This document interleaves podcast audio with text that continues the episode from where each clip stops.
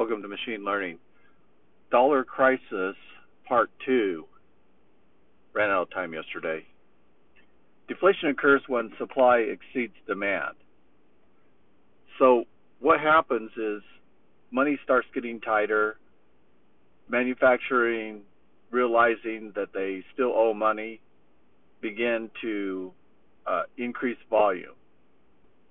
So it's like the car dealers or manufacturers where they have parking lots filled with cars running at maximum production and trying to move the product but not having the demand to consume the supply. So as supply continues to increase due to efficiency and increased volume, in order to gain that small margin of profit, oversupply occurs. World War I then began in 1917 when the U.S. entered the war. U.S. gold reserves rose 64% as Europe exchanged gold for U.S. goods. Once the war ended, gold continued to flow into the U.S. as allies repaid their war debt. The credit base doubled during this period of time.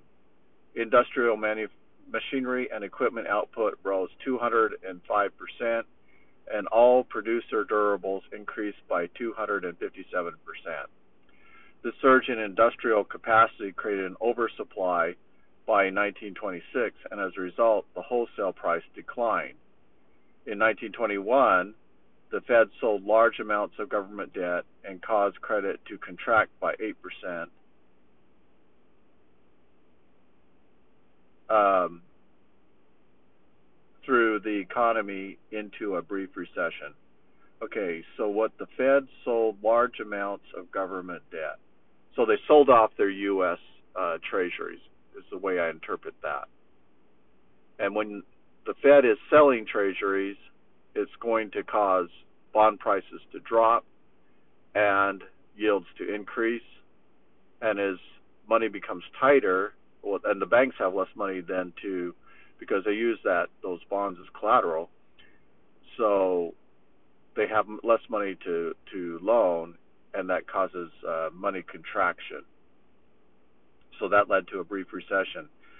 When the dollar earnings of the surplus nations are deposited into their domestic banking systems, those dollars become exogenous to those banking systems, acting as high powered money and spark an explosion of credit creation. Okay. Now that's that's interesting because we have credit creation in different forms. We have money, we have credit, uh, and they call that M1, M2, and I believe M3. And what he's talking about here is that deposits were made into from surplus nations into domestic banking systems, and that caused a, a surge in, in dollars that could be loaned loaned out. Um, excessive credit creation permits overinvestment. So there was this investing. They take the money, they invest it into uh, the banks become an investment house rather than just a money uh, warehouse, and that and that's the the problem. So that excess causes excess capacity and deflation. So long as U.S. current account deficits continue to flood the world with dollars, global deflationary pressures are likely to continue to build. As reckless credit creation results in more industrial capacity that can absorb at the prevalent price level. So it, we saw that in the Great Depression, there was an oversupply of wheat, and the over there was speculation, there was credit creation. Uh, they started breaking up the prairie sod, and they started uh, realizing that they had to to pay back these loans. They broke up more prairie sod, planted it into wheat, and they were getting large amounts of wheat uh, production but the supply was far exceeding the demand. and so that when that that uh, when there's too much credit creation, there there gets to be too much supply. Falling product prices made it impossible for business to repay their their bank loans. That's the danger of heavy debt is can you pay back your loans? A similar process occurs when excess credit creation causes asset price bubbles in the stock market and property market. Rapid loan growth causes asset prices to rise. And we've seen that with the real real estate market. Um, rapid price rising, low interest rates, high availability of credit. Even I got this huge amount of credit approved, more than even my income, I felt more than my income could justify. Frequent banks, frequently banks accept the inflation, inflated assets as collateral for additional loans. This process continued for so long in Japan that the Imperial Gardens in Tokyo came to be considered as valuable as California. Eventually, it becomes impossible to pay the interest expense on such extraordinarily overvalued assets. The owner defaults, the banks then refuse to make new loans. The house of cards in asset prices begin to shake. Panic sets in, and the bubble pops, and the banks fail. Now, in one of the podcasts that I said, I gave, I said that the um, banks always are like the casino house; they always get their money. So if the bank fails, they get bailed out. The lender of last resort is the government. And where did they get their money from? The taxpayer. Do they ever pay back those loans? I don't know. I mean, you saw TARP, where money was loaned out to the banks, they refinanced, they uh, the mortgage-backed securities, and then they they sold them off at a at a market value, and they bought them back on the cheap. Um, and so they just rebalanced their books, but they didn't change any of their risk portfolio, and there was no oversight to ensure that.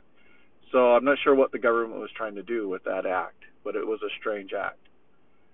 Uh, during 1999 and 2000, the final two years of the new paradigm bubble, imports to the United States jumped by $307 billion, an increase of 33% over the level of 1998.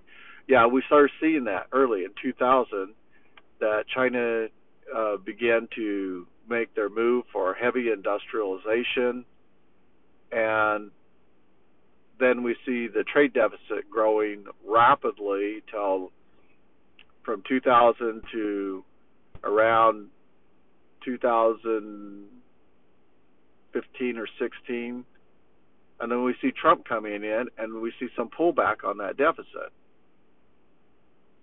But now we see the trade deficits increasing. In then in 2001, U.S. imports fell by 79 billion, or by six percent. The impact of the decline in U.S. demand on the rest of the world was extraordinary. That year, the economic growth rates of all the United States' major trade partners decelerated abruptly.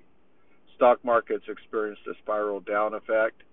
Commodity prices fell. The government finances came under strain all around the world.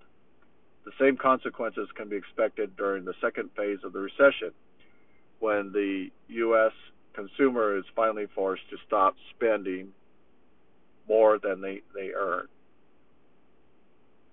At that time, the imports to the United States will decline, and all these countries that rely on exporting to the U.S. will suffer. Yeah, if you lose the largest economy in the world, which is the United States, all the countries will suffer, and that includes China. There's no way that China's economy without the United States can be sustained. China will be one of the hardest hit since its leading supplier of cheap consumer goods to the U.S. would stop when China's exports to U.S. decline, it will not have cash to act as an engine of growth for the rest of the Asia.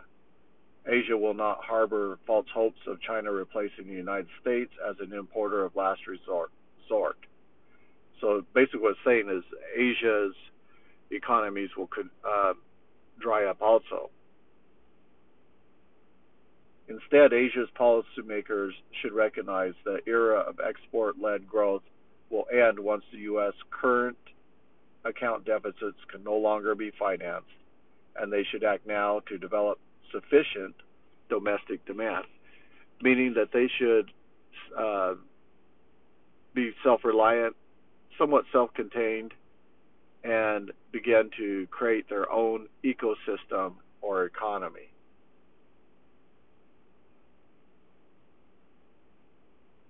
Because the future is not um, known. But the trends are bad because of the high trade deficits that exist, and those are not sustainable.